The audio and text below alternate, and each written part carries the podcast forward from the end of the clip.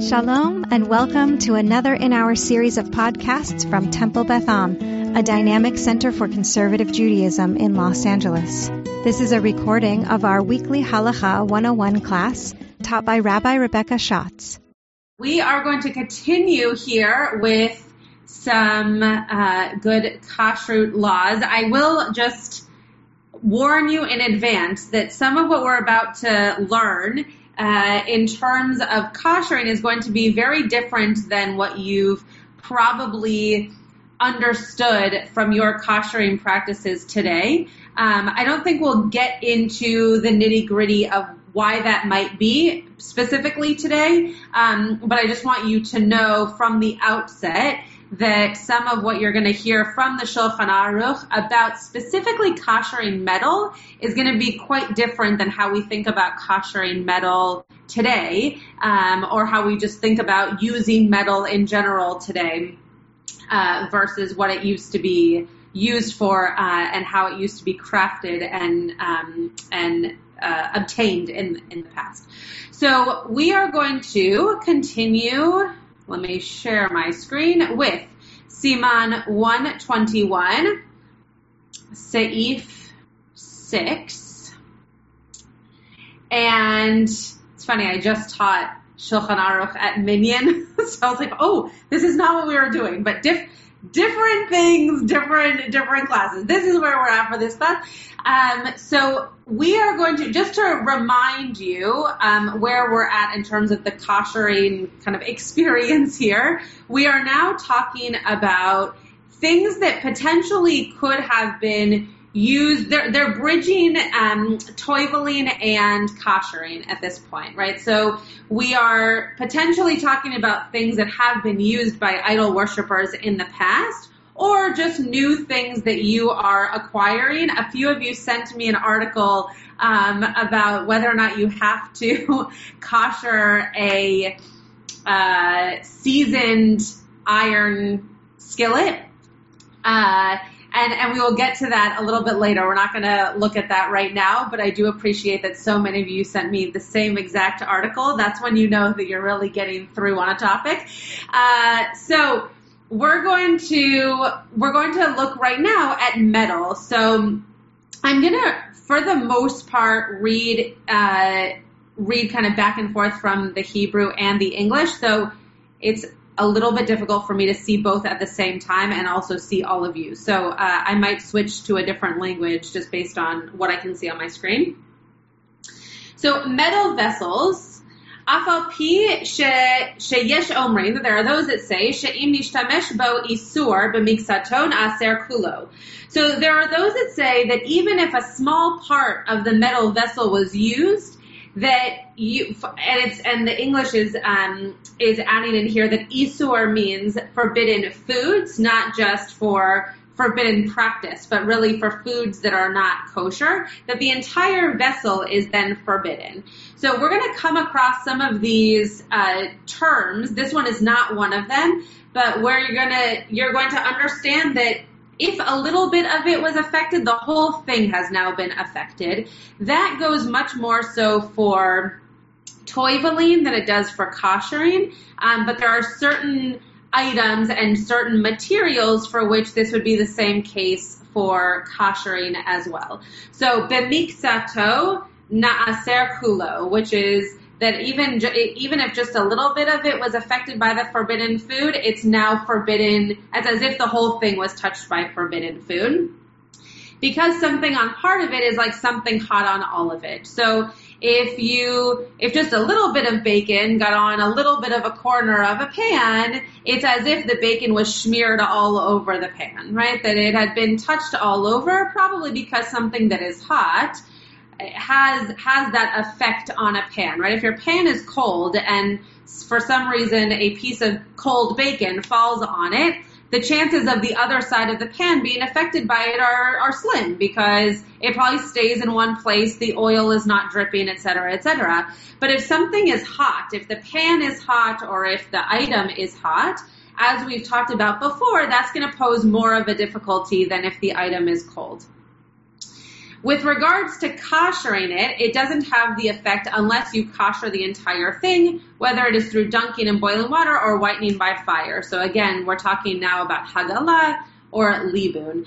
So what this what this part of the Shulchan Aruch is getting at is that you need to kosher the entire thing. You can't just say, oh, I'm going to kosher this one corner or this one edge, I guess you would call it if it's round, of the pan. You have to kosher the entire thing. It also works that way in terms of koshering, right? You can't just kosher one part of a pan and say the whole pan is koshered. You have to actually kosher the entirety of that pan. So it works both for food and also for koshering that just a little part of it does not uh, does not entitle you to say the entirety has been affected or been koshered, but rather uh, you have to do the entire. Is stainless steel considered to be metal? Great question, Renee. So again, going back to to how how we need to read this kind of into the 21st century, it really depends. So yes, it is considered metal.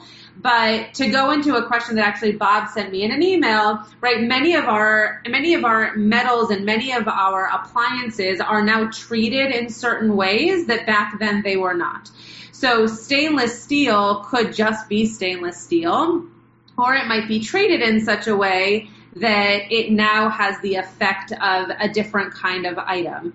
I, for example, have a metal um, pan that has like a stain, um, uh, non-stick. That's what I was, was going to say. Anti-stick. That's not right. Um, a non-stick surface that is considered something different than just plain metal because now it has a more porous uh, kind of lining to it. So let me just. Um, one probably can't get a metal pot white hot on a stove, right? How do you know when it is hot enough? Great. So if you have a pot that sorry well okay so for a pot you would do hagala. Actually you would use boiling water and let it go over the sides which we haven't talked about so much but we'll talk about that at some point. In terms of a pan though i'll answer your question in terms of a pan. You can you can get a pan super super hot on the stove if the handle of the pan is is not able to go into the oven. So what i do in those cases is I turn it up as high as it possibly can go, you know, without burning my house down and have it get very hot on the bottom and then I actually turn the pot over. Obviously it's not how you use a pot typically, but turn the pot over so that the the fire of the stovetop can then affect the top of the pan. If you're dealing with an electric stovetop, this is much harder to do. It's harder to kosher on an electric stovetop.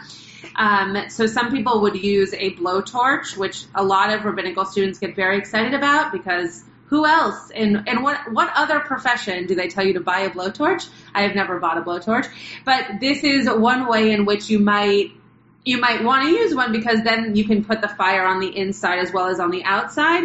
The other option is if you have a pan that doesn't have any plastic on it, so that metal pan that I referred to before, I can put inside my oven uh, and let it get very, very hot, and then obviously take it out very carefully. Um, but making sure that the entirety of that pan has then become hot. So that's how that's how you would do that. It's how you would do it with pans that can go in the oven. It's also how you would do it with baking sheets uh, to make sure that they get very hot as well.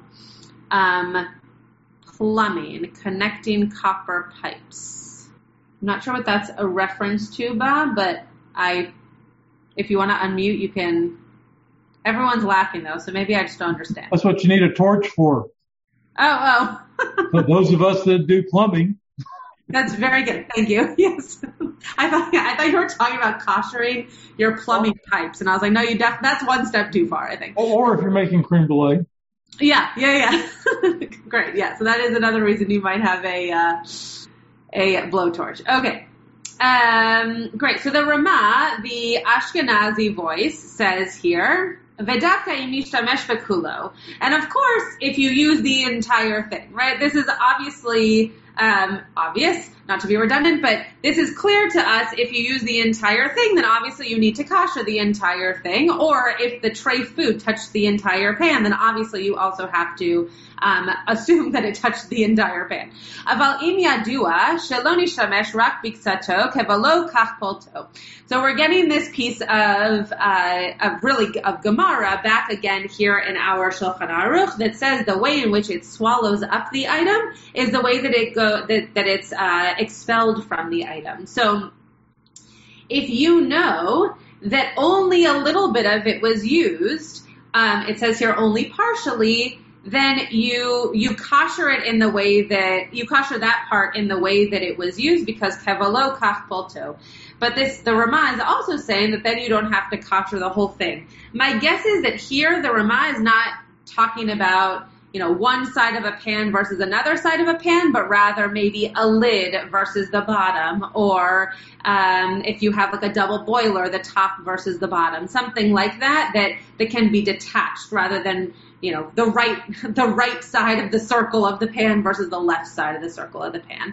Um, though obviously, if it's big enough, and this is the case, you can just kosher that part of the pan that was that was affected. Uh, any questions on this? Thoughts? comments? Nope. Okay, Tybal, yeah, go ahead. All right, very naive, high level. Okay. Is this, because I always thought when I thought about things about the rule about 60, like one in 60, which I think is a meat dairy thing, that if you think it's less than one in 60, is this so much more rigorous because rigorous is not the right word. Is this so much more strict because it has to do with things that are trafe, which is so much worse than meat getting into dairy or dairy getting into meat?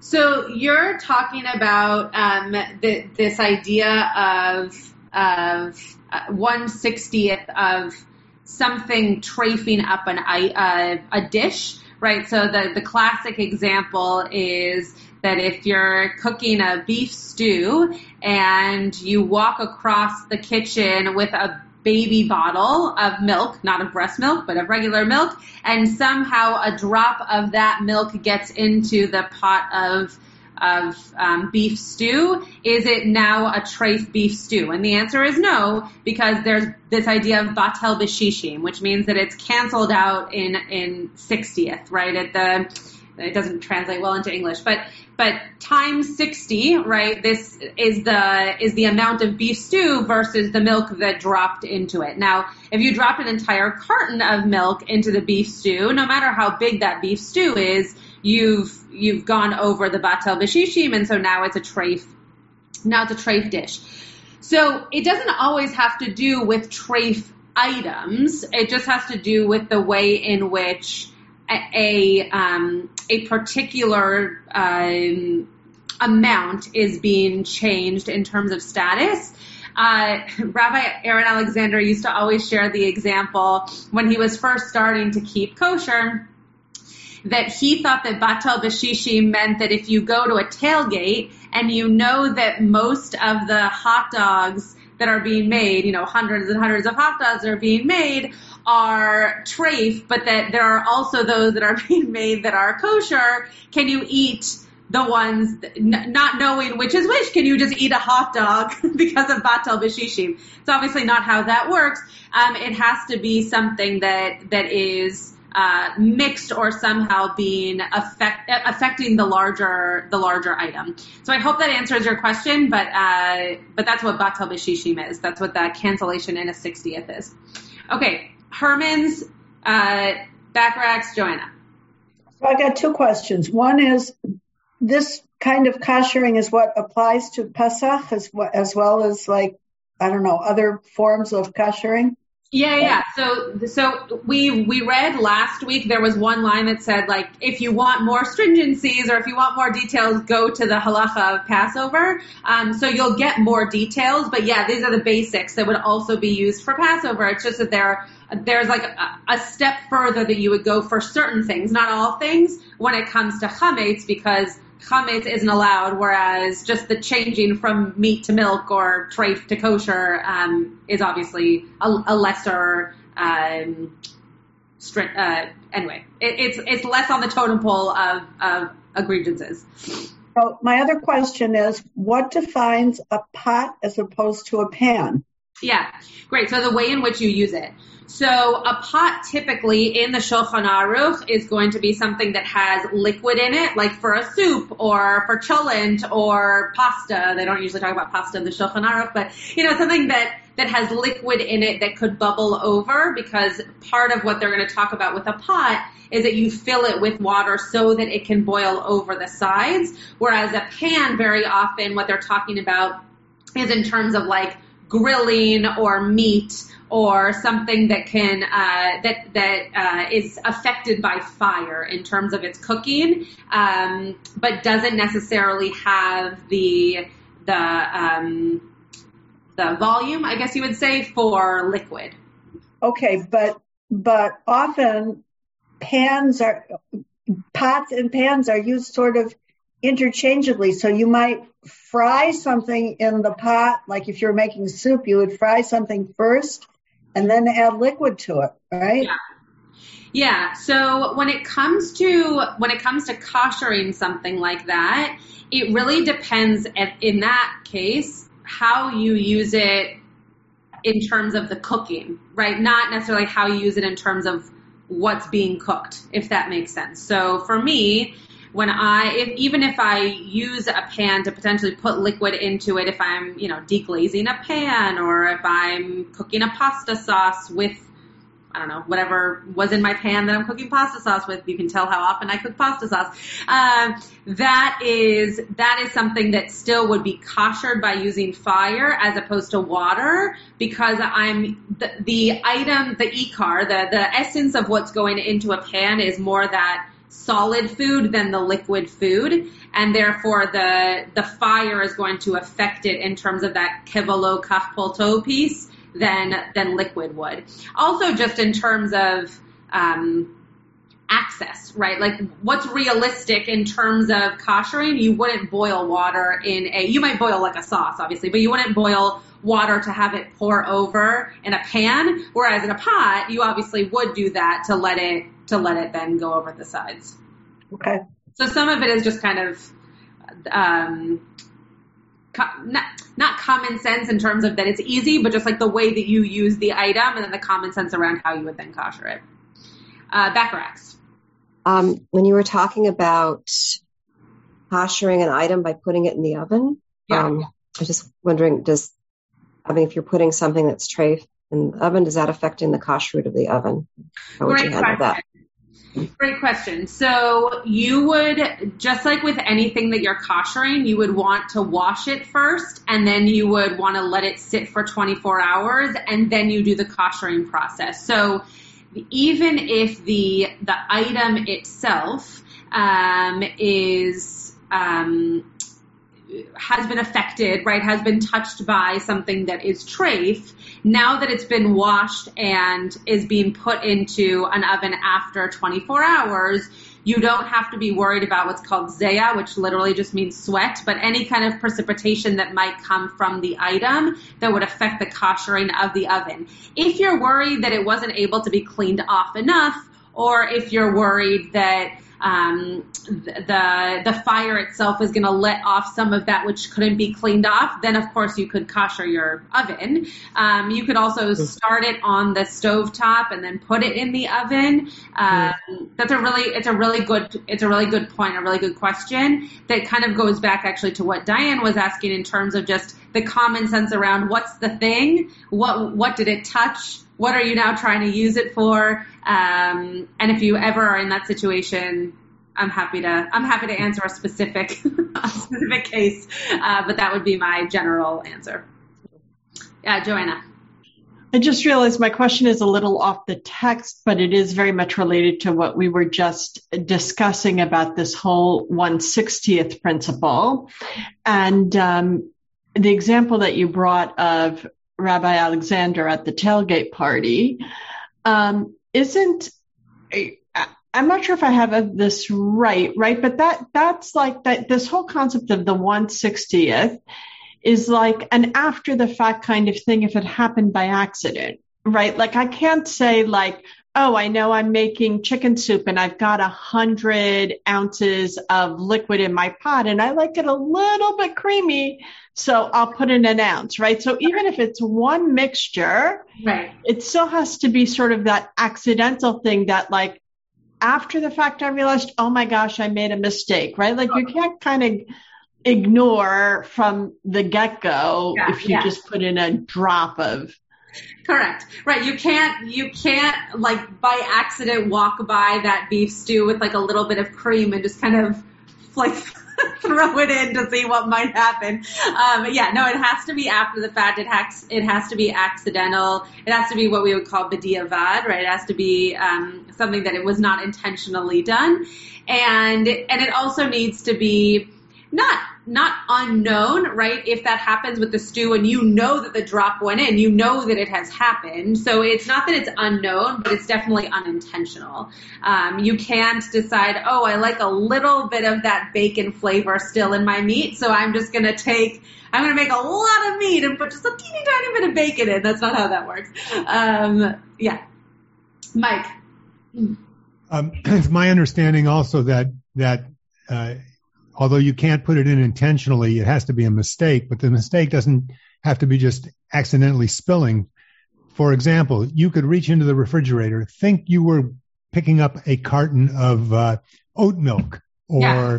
or or soy milk or something, Right, right. and it turns out it's really cow's milk. yeah, But you miss you made a mistake and you pick up the wrong carton and you poured a little bit in. yeah. That even though you poured it intentionally, it still would be accidental.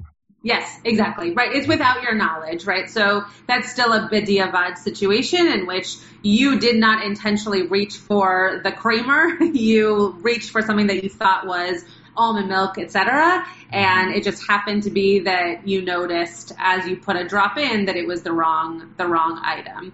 Um, this very often happens, by the way, and this is, don't, don't everybody freak out. I'm sure you're all doing this very well at home. Um, but this very often happens with margarine brands, actually. Um, very often a margarine brand, this just happened to my family recently, uh, will all of a sudden turn dairy. Uh, not, not because necessarily they've added dairy to it, but maybe they've decided that they're going to be making it on the same dairy products, I mean, uh, tools, which depending on your kosher level, you might not think the dairy equipment is the same as a dairy uh, item to be eaten.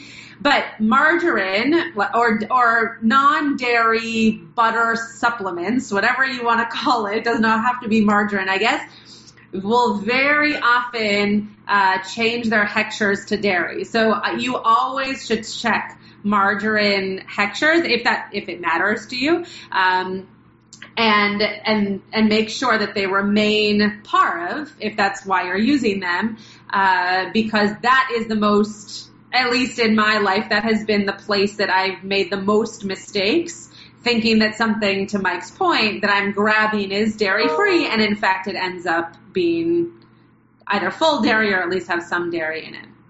As a follow up, Yeah, uh, not only would the would the resulting product, if it was a mistake, not only would the resulting product still be uh, okay to eat.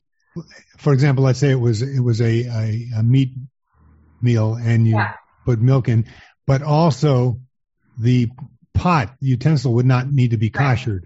correct. Okay. Correct. Yeah. So some people will choose to kosher it because they're worried that the stirring, you know, that the, that the spoon itself might have contracted more than that one sixtieth. Right? People people might choose to to kosher out of an abundance of caution. But yes, if you are still able to eat the food based on that batel b'shishim, based on that one sixtieth rule, then the the the vessels themselves should also be fine. Um, yeah, Joanna's also saying that also semi-sweet chocolate chips, right? So chocolate chips are also another one that's very often changed from parv to dairy without anybody sending you a email. Um, what was the oh Esther? Esther just asked, is dairy equipment is, dairy equipment parv or dairy? Well, this is this is kind of an argument of the century. So dairy equipment, it depends.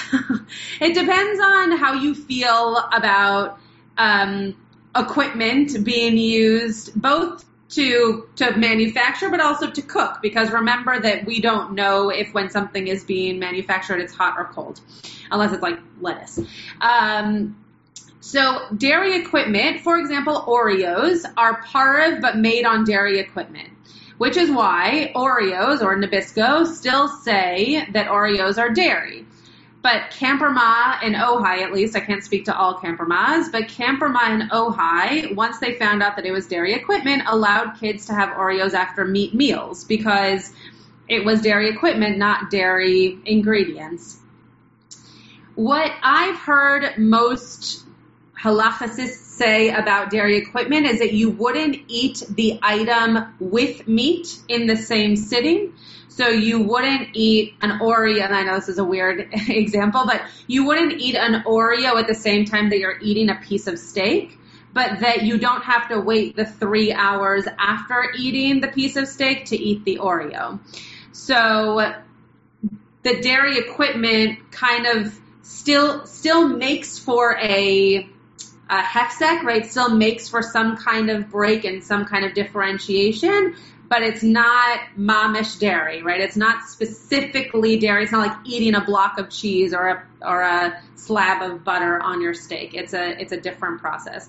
Um, okay, Diane and Larry. Then I'm going to answer Jeff's question, and then we're going to get back to the text because now we're going on a bunch of tangents. okay. It's enough to turn you into a uh, I don't know what. Here's a funny story that I think some of you maybe have heard when we were living in Mozambique and shopping in South Africa, we went to buy disposable aluminum pans. Uh-huh. Billy knows this story. Dispos- disposable aluminum pans. And we reached down and got them from the store, and they had a hechsher on them. Yeah. And they were kosher dairy, the aluminum pans. Okay. That's the story. We never figured it out. We use them. Yeah, why dairy? The kosher part, the kosher, I mean, I don't, I think it's silly, but the kosher part I understand. If you go to any kosher section in Ralph's or any other kosher market around Passover, you'll see jewelry cleaner that has a hechsher on it. So I know that there are shampoo. I mean, it's like ridiculous the amount of things that will have hechshers on them for mm-hmm. Passover specifically. Dairy is a weird one. The the hechsher to me means that someone just said this is this was made in a place where no other food was made, and so we're going to put a hechsher on it. The dairy part is bizarre. Maybe it was being made near a dairy farm. I mean, I don't know. That that's a really weird. that's a really weird one. Jackie said maybe they're pre-greased with something dairy. Yeah, but like I, I don't think you could have an aluminum pan that's not then like refrigerated. I mean, anyway, whatever. Or a dairy farmer produced them. Yeah, but that wouldn't matter unless it was being like like made with dairy, right? Like the hands of a dairy farmer doesn't mean anything. but maybe he thought so. Yeah, well, that's that's possible. Um, can, I also, can I then just go back to the text? And maybe this is not exactly what the what what you were referring to, but so, some of us who who are a little bit less stringent when we eat out, yeah, we'll go out to a restaurant and perhaps we'll order eggs. Yeah. But anything that's made on a grill, quite frankly, is probably no matter how they clean it, whatever. Yeah. But even if they did clean it, the grill is is one kli. It's one one um I don't know what the word is. Yeah, one one vessel. So even if they tell you no, only on this on this on this side of the grill we only make this by the fact by virtue of the fact that it's being heated up, the the bacon or sausage or whatever else is put on the other side is in effect transferring over to that side. So it's a good reason to not go to a restaurant and order fried eggs. Yes.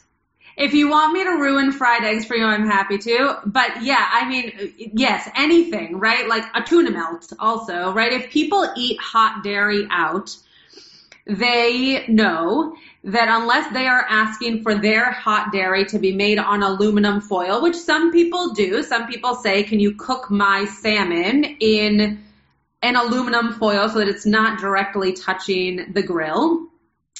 they know that there might be some kind of transfer between your tuna melt, which for all intents and purposes is a kosher item, with the patty melt that for all intents and purposes is definitely treif right next to it. So for those people who eat hot dairy out, that's that is just a thing that that is known and that you either kind of just forget about while you're eating your hot dairy or you're aware of and you're not as worried about. Um, there are ways in which, if anybody really wants to read a tshuva about hot dairy, there is what is fondly known as the pizza tshuva, um, which was written really for USY um, students uh, to be able to eat pizza in any state while traveling on wheels.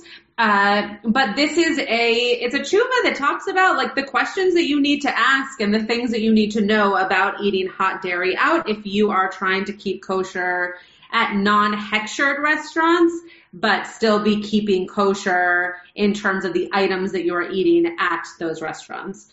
Um, okay, Jeff. Jeff asked a question about blood in a blood spot in eggs. Um, we're gonna we're gonna get to that. That's different than batel b'shishim in terms of the 160th, and it's also different in terms of mamish treif. Like it, it's not you should not eat it, but it also isn't bacon, right? It's not it's not to the to the point of it being something that um, you need to completely do away with it. Now would would you start over again? Yeah, probably. It's why people break eggs into a glass bowl before they put them into a pan, and some people don't. And sometimes they're lucky and never have a blood spot, and sometimes they're not lucky and they have to start all over again.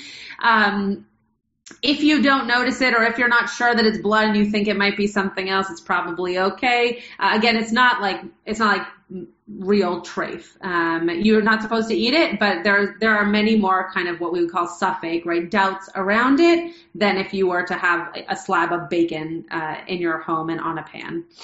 Uh, let me just look at these other chats. Um, hot dairy would be a great name for a cluster. Great. Okay, uh, Bob or Diane? yeah, the couple of different points. One is my understanding about the things like the uh, Trader Joe's chocolate chips was the manufacturer changed the way they were cleaning the equipment.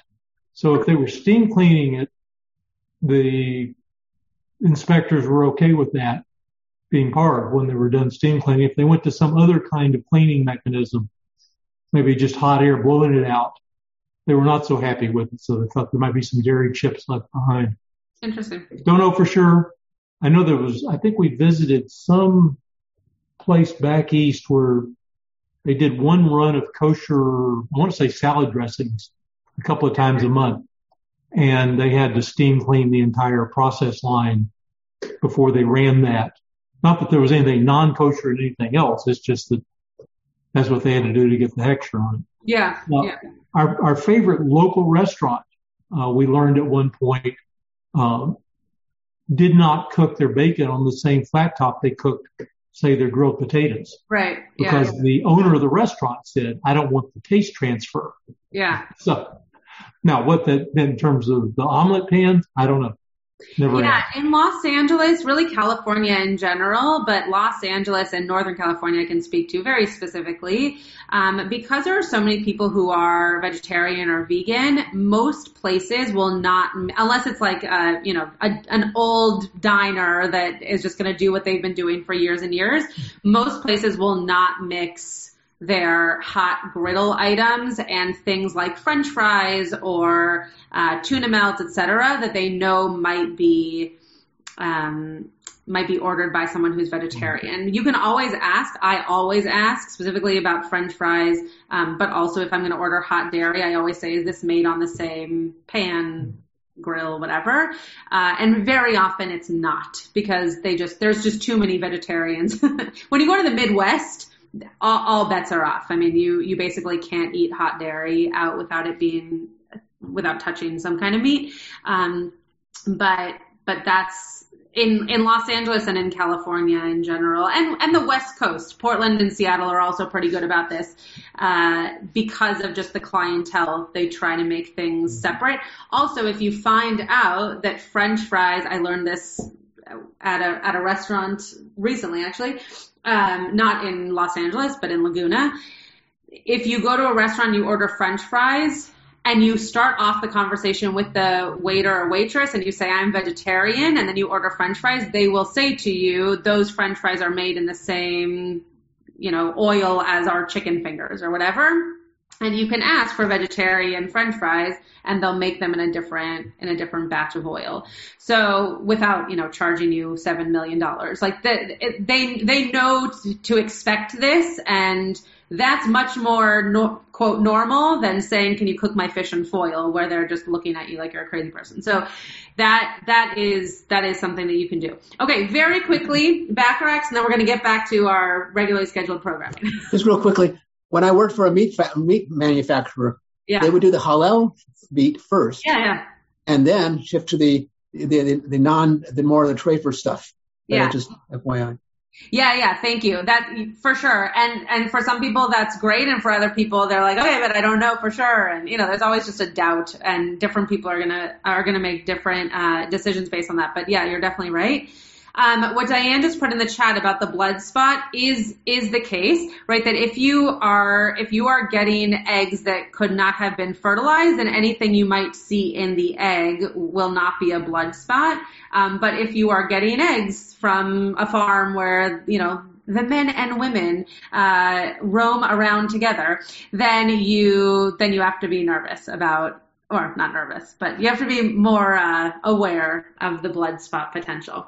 Okay, let's. Well, get... there has to be a mechitza at the. Yeah, all right, okay, right, all right. Right, you have to make sure there's a mechitza at the at the. Because you know it might lead to mixed dancing among those chickens. Yeah, exactly, exactly, and we all know what happens with mixed dancing of chickens. Okay. So now we're actually going to get, I think actually Joanna was the one who pointed this out last time. We're going to, everyone had 800 questions about soil and putting things into dirt. We're going to see that here a little bit. Um, it doesn't say why, so we still don't know why, but it is going to bring it up here, which is probably why some of you experienced it um, as kids or still do it in your in your own lives. Okay, I can't see any Hebrew right this time, just because the English is so uh, long, so I'm just going to read from the English, and if something seems out of place, I will scroll back up. So, an, a used knife. So it probably says, oh man, second word in, and I'm already doing this. Hold on a second. Yeah, sakin yashan. So I, an old, an old knife, which means just a knife that has been used, right? Not one that you just took out of its packaging. Whether it's big or small, which is acquired from an idol worshiper, so not a knife that you made or not a knife that you acquired from someone who is Jewish. If you want to use it to cut something cold, if it doesn't have any dimples or holes or like a serrated knife, for example, thrust it hard, thrust it into hard ground 10 times, right? So just all you have to do Anybody watching the video of this is gonna think that I'm an axe murderer. But um, you just put it into the ground a few different times to make holes in the ground, right? So that the dirt gets all over the the item. But you don't just stick it there. You you put it into the ground a few different times. Um, and every single thrust must be into hard ground. So it can't be mud, right? It has to be it has to be ground that is that is dry and that is going to um, take to the knife, so to speak. Therefore, one may not thrust into a place where there was already another thrust, right? So that's what I said before, but just to reiterate, if you're making these holes into the ground, you can't put it back into the same hole. So, right, imagine like walking with a stick on sand. If you've made a puncture into the sand, you don't then put the stick back into that same puncture. You make it on another side because that's what's going to make it um, stick into the ground.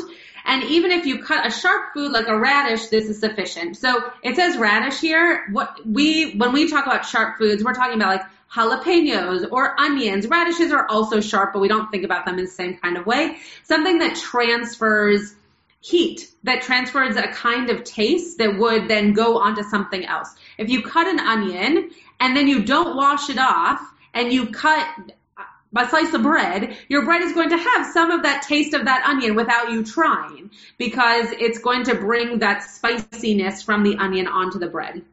So what the Shulchan Aruch is saying here is that this works for all kinds of food, even those that have any kind of transfer. Now remember that we're only talking about cold food so far. So we're not talking about cutting meat and we're not talking about cutting, um, really anything that's being, that's, that is coming out cooked that you would then, uh, cut.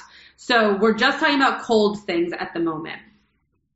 The Ramah, Rabbi Moshe Isserles says, and to use it regularly, don't diminish that which is done for other vessels, for which we dunk in boiled water, even for cold. So what the Ramah is saying here is, don't, don't think that just by putting it in the ground that you've done enough. If you're going to use this knife a lot, you also need to kosher it. You also need to put it into hot water to make it a koshered item. You can't just put it into the ground and say, oh, that was good enough and now I'm going to go on with it.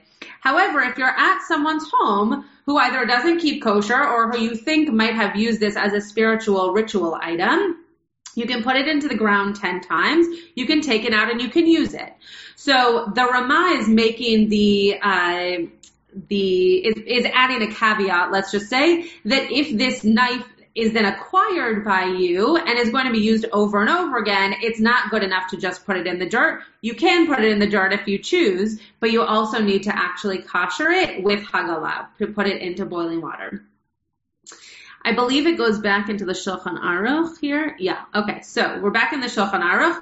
As it was explained, if there are dimples, right? So if the knife has any kind of groove in it, um, or you want to cut something hot or slaughter with it, right? So first of all, it's a little bit bizarre that it even says or slaughter with it because to slaughter it has to be a smooth knife. It can't have any dimples, but it's basically giving the the Shulchan Aruch is basically giving you all of the different ways in which you might use a knife.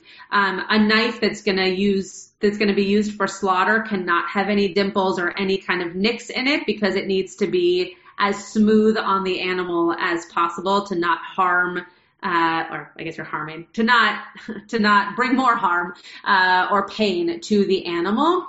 Uh, but if you know if this is a serrated knife or something like that, uh, or is going to be used with something hot, then uh, you have to do it through fire. So we don't see this so often.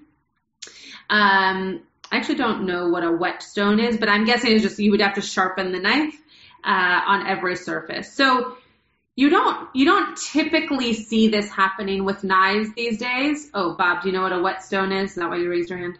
Yeah, I have a bunch of them. Oh, great. that's, you, that's one of the things you use sharpen knives and any other cutting utensil. Oh, that's what it's called. A chisel or a, a okay. plane or all kinds of things. Right. I just didn't know that's what it was called. But great. Fantastic. So, so you would, you can sharpen the knife. That is something that you, that, that we do see done before the koshering process because in a certain way you are you are eliminating a, a skin, so to speak, right? Like a layer of that knife by sharpening it. You are getting rid of some of those grooves. You are making the grooves that you want to be there sharper. Um, and anything that the knife has been used for is now having a, a certain kind of cleansing process, though I understand it's not actually cleaning it.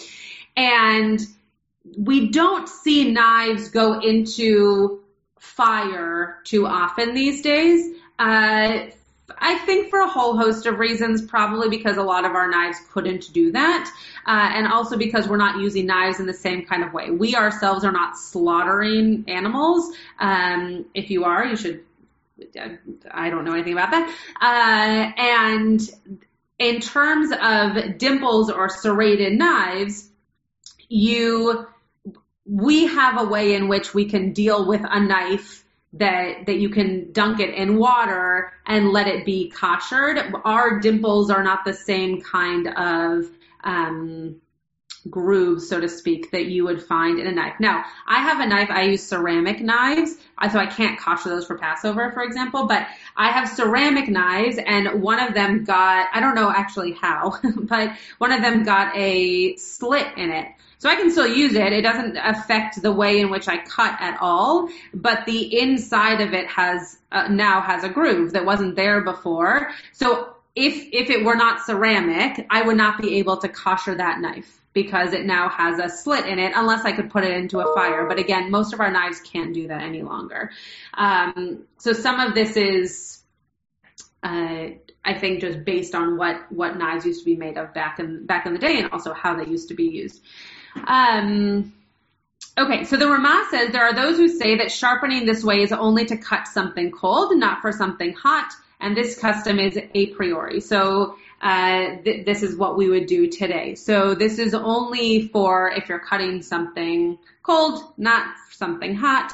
Uh, and if you are not able to whiten the knife through fire, well, because of the handle, whiten it through fire and dunk in boiling water afterwards. So I guess there might be people, people though I've never heard of this, that might take a blowtorch to a knife and then put it in boiling water. Um, any of my knives that I kosher, I can put into boiling water. I have never used fire on them. And I'm not using serrated knives for Passover because what are you cutting with a serrated knife on Passover? Um, if you are using a serrated knife, you're all looking at me like there are things to cut with a serrated knife.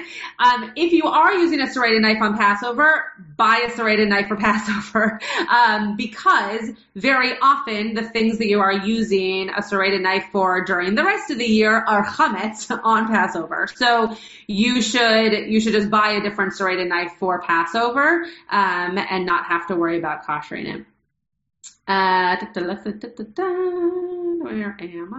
Mm, or if you dunked but did not whiten and there are not dimples and you cut something warm, it won't be forbidden even if the knife has been used in the previous day. So this is just a caveat that, um, or not a caveat, a leniency. Um, if you didn't, if you didn't use the, oh, I didn't read the beginning of the sentence. if you didn't use fire, but you did not sorry, if you used fire but you did not dunk it in boiling water, even if there are those grooves, or if you dunked water, sorry, this is where I picked up by accident, but did not use fire and there are not dimples and you cut something warm, it's, it's fine. Uh, even if the knife has been used in the previous day. So even if you didn't let it sit for one day in between, which is what you're supposed to do for all koshering items, it's okay. Uh, that's probably just based on what a knife is usually used for uh, in terms of in terms of koshering. And if you sharpened it well with a whetstone, which we now know what that is, in every place, and dunk it in boiling waters afterwards, it is effective like whitening through fire if you are able to clean the dimples in it. So if you have a, a knife that has grooves or a serrated knife where you can get it clean enough that you don't need to take it to fire, it's good enough to just to just put it in boiling water, which again is what most people do today. Uh, and my guess, again, without knowing how knives were made back then, my guess is that's because of how knives are made now versus how knives were made back then. Okay, Bob seems to be shaking his head, so maybe I'm wrong, but he'll tell me. Now, my question is, would you go back and look at the Hebrew and see whether what it's actually saying when it says sharpened it well with a whetstone in every place? It doesn't. That, that sharpened has a very specific meaning when it comes to knives and sharp edges. Yeah. Um. I don't. I wouldn't be able to translate this word any other way than sharpen. Okay. Um but but it is it's basically saying and you would sharpen it with a sharpening tool. So the english is using the word whetstone but here it's saying just oh, with the okay. thing that sharpens. My, my, point is this. Yeah. When one is sharpening a knife yeah. one is creating a very fine edge at right. the edge of the knife. Right. You, sharpening the rest of it is a nonsensical phrase.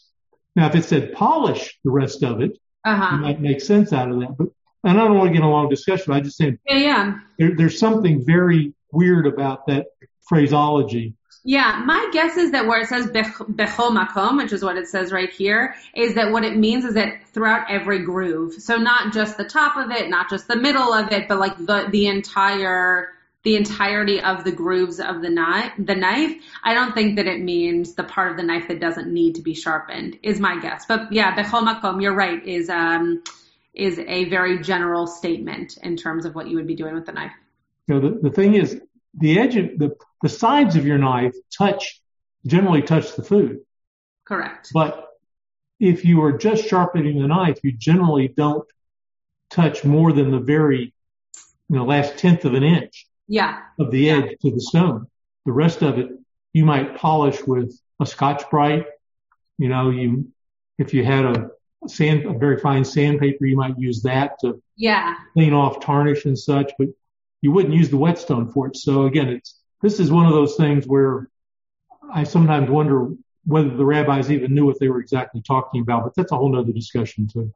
Yeah, again, I think that we're talking just about a different kind of knife back in the day. I think knives were just being made differently, and so it's possible that unlike our knives today, they were being sharpened more more completely, whatever that meant, than than how we use them today. But I I have no no way of knowing unless um, I have a knife specialist from the 500s. So, uh, but that would be that would be my guess.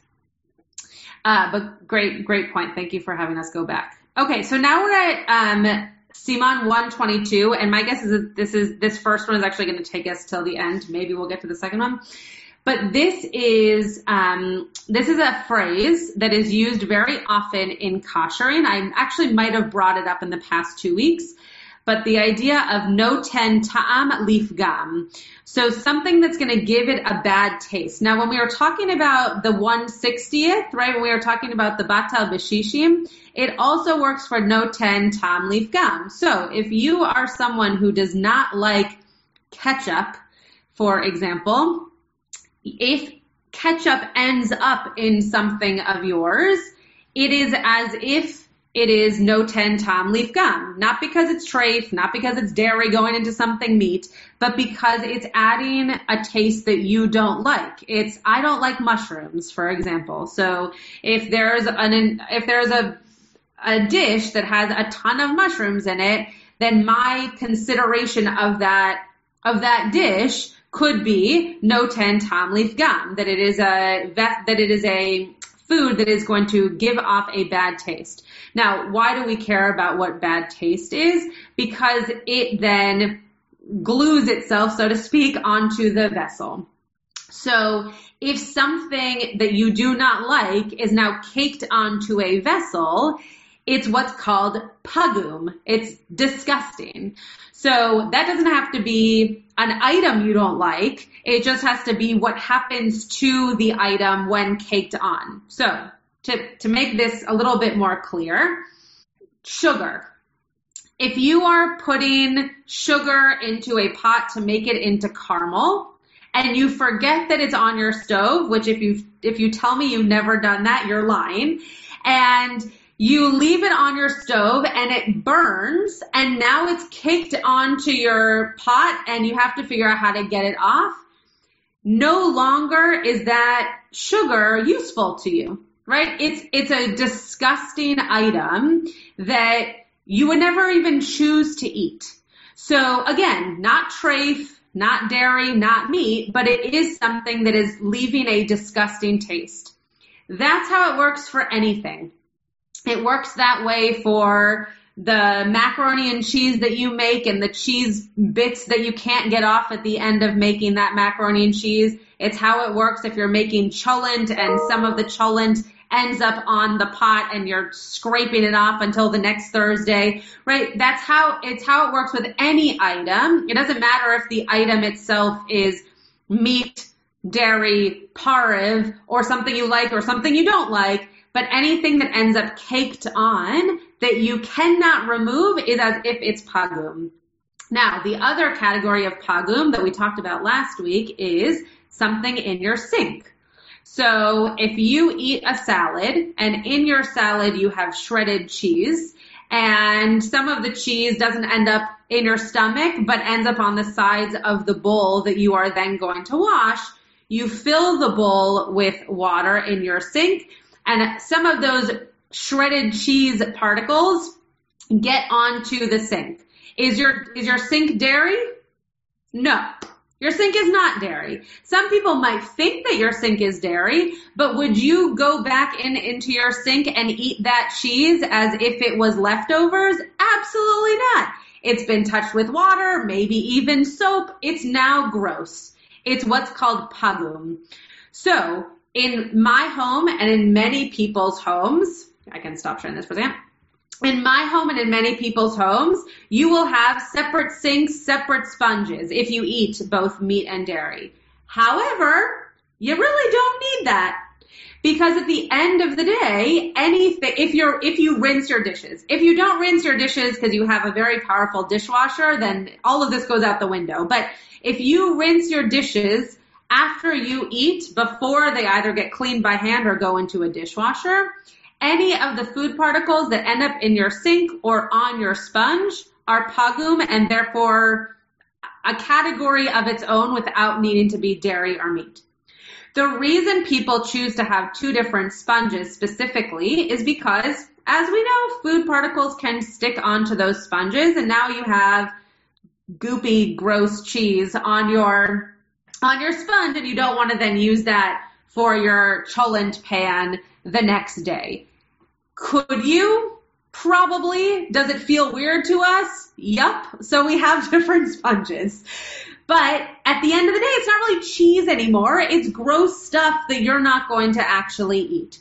Same with a sink. You're not going to dig into your sink to eat something out of it when it's already been washed, so to speak, with water and with soap. And therefore, if you have two sinks, sure, the right side of my sink is meat and the left side of my sink is dairy. But ultimately, if I put a dairy spoon on the right side, is it trafe? Absolutely not. And I treat it as if it's whatever I used as the example of that spoon is without having to kosher it. Is everybody clear what pagum is? Yeah, okay. So we only have two minutes. I don't want to get into the next saif because I think it'll it'll take longer than two minutes. Um, right. So Bob wrote Rabbi Rambam refers to things like that, like pagum, as a dog would not eat it. I actually think that's what the Talmud says. Um, and that's exactly right, right? Something that is so gross that not even a dog would eat it is, is I think the case. Uh, Jeff, Renee, Tybal, and then we'll call it quits when you're talking about boiling water going over the edge, I mean, you really don't want boiling water going over the edge of the pot on your stove. So I've seen people boil water and then they take a nice big clean rock. Yeah. And put it into the pot so that it will then cause the water to go over the edge. So that's okay. Yeah, that's totally fine. In fact, you're just you're actually equating two things. So the the um, the rock in the pot allows it to boil over, and the uh, the the process of the boiling over happens quicker if there's a if there's a rock at the bottom. It also allows you, depending on the rock, to see if it's red hot or not, and some people care about that. Um, but I've never used a rock. I just let it boil over. Um, and it just, it, it's just dependent on the process. It doesn't, you don't have to use it, but it, but it helps you with the process of the boiling. Uh, in terms of letting it boil over the sides, you don't have to let it do that for, you know, 10 minutes. You can let it boil over the sides and then stop it. Uh, it just has to go over the sides at first. Renee. Was the pagum thing applied to, um, uh, the tray of, uh, like the high chair, for instance? Yeah like you know because if Rafi will get meat or dairy on it and whatever I clean it with, then totally, yeah. Does it matter? so, well, first of all, it doesn't matter for a kid under the age of 13. That's neither here nor there. But, um, but it also, it, if you are cleaning it off with like a sponge and with um, even like a Clorox wipe or something, it's totally fine. Uh, because the next time that he uses it, he's eating off of something that's now been wiped down. Now, a high chair can't be, usually it's plastic, so it can't be, can't be koshered. So for people who, who really want to keep it, kosher. Again, it really doesn't matter for a baby whatsoever. Um, but if you wanted to keep things separate, you could have like a placemat or you could put down a something if that if that's important to you. But yeah, anything anything that becomes gross after being either washed or handled um, is considered pagum. Tybal and then Mike. Uh, it's just a, a comment. Yeah. Um, because we're out of time, which is thinking about this when you said where you are in California, so many people are veggie or vegan. It's so much easier to ask these questions. Yeah. I'm someone who all my life I go into anaphylactic shock when I'm near certain nuts. Mm. And I'm old enough that you, it didn't, there didn't used to be labeling. Yeah. I mean, it wasn't a reasonable thing. And I remember through like my childhood and into my twenties, I would ask questions in an ice cream store and I would have to leave because they wouldn't switch. If they scoop butter pecan, they didn't think it was reasonable to clean it. And I even had trouble eating in college, not just about trafe, but about nuts. So yeah. I wanted to say it's all of this is just when you think about these things and contamination of different kinds, how much easier it's become totally. for those of us who are older and remember way back when. Yeah, yeah, gluten also, for sure, for sure. Uh, Mike. Yes, uh, with regard to the rock, uh, not only is the rock intended to, to cause the water to, to overflow the pot, but because if you just put a rock in, it would theoretically cool the water somewhat to, and it wouldn't necessarily be boiling anymore. So my understanding is that if you're using the rock, it has to be heated independently first so that it's hotter than the water, and then you put it in and it boils over. Oh, interesting. I've never because I've never used it. I didn't know the the steps of what what comes first. Um, but I guess that makes sense in terms of getting the rock to red hot, then putting it in, then putting mm-hmm. the water and letting it boil over. Fascinating. Yeah, I've never, I've never used a rock, so it's never been a thing that I've uh, focused on. But it is that does make sense that you would need a hot rock to make sure that the water boils quicker. All right, everyone. This was. Oh yes, Mike. Go ahead. Last word. I was just going to a little anecdote. I think last week you were talking about um, the more you know about kashrut, the the more you, are able to be lenient yeah. in certain circumstances yeah. because you understand it better. And uh, when my my older son spent a couple of years in Israel and when he came back, he was frum, and people used to ask me how well how frum is he? I tell him he's so frum he won't even eat in his own house. Right. That's very funny. Um, all right. Well, thank you for joining. I will see you next week. Um, just as an FYI, because this hasn't happened to us yet, uh, next week we will meet. It might be the week after. There, there will be once a month that we will not be able to meet because our board meetings are on Tuesdays. So I will let you know far ahead of time. It is not next week, but I just want to give you that update because we haven't met in a month where that's happened. Um, and so I just wanted to give you the heads up and I will let you know when that's happening the week before. And for now, have a great week and I will see you soon. You have been listening to another in our series of podcasts from Temple Beth Am, a dynamic center for conservative Judaism in Los Angeles. If you enjoy these podcasts, we invite you to write a review on the Apple Podcast site or wherever you get your podcasts. For more information about Temple Beth Am Los Angeles, go to tbala.org.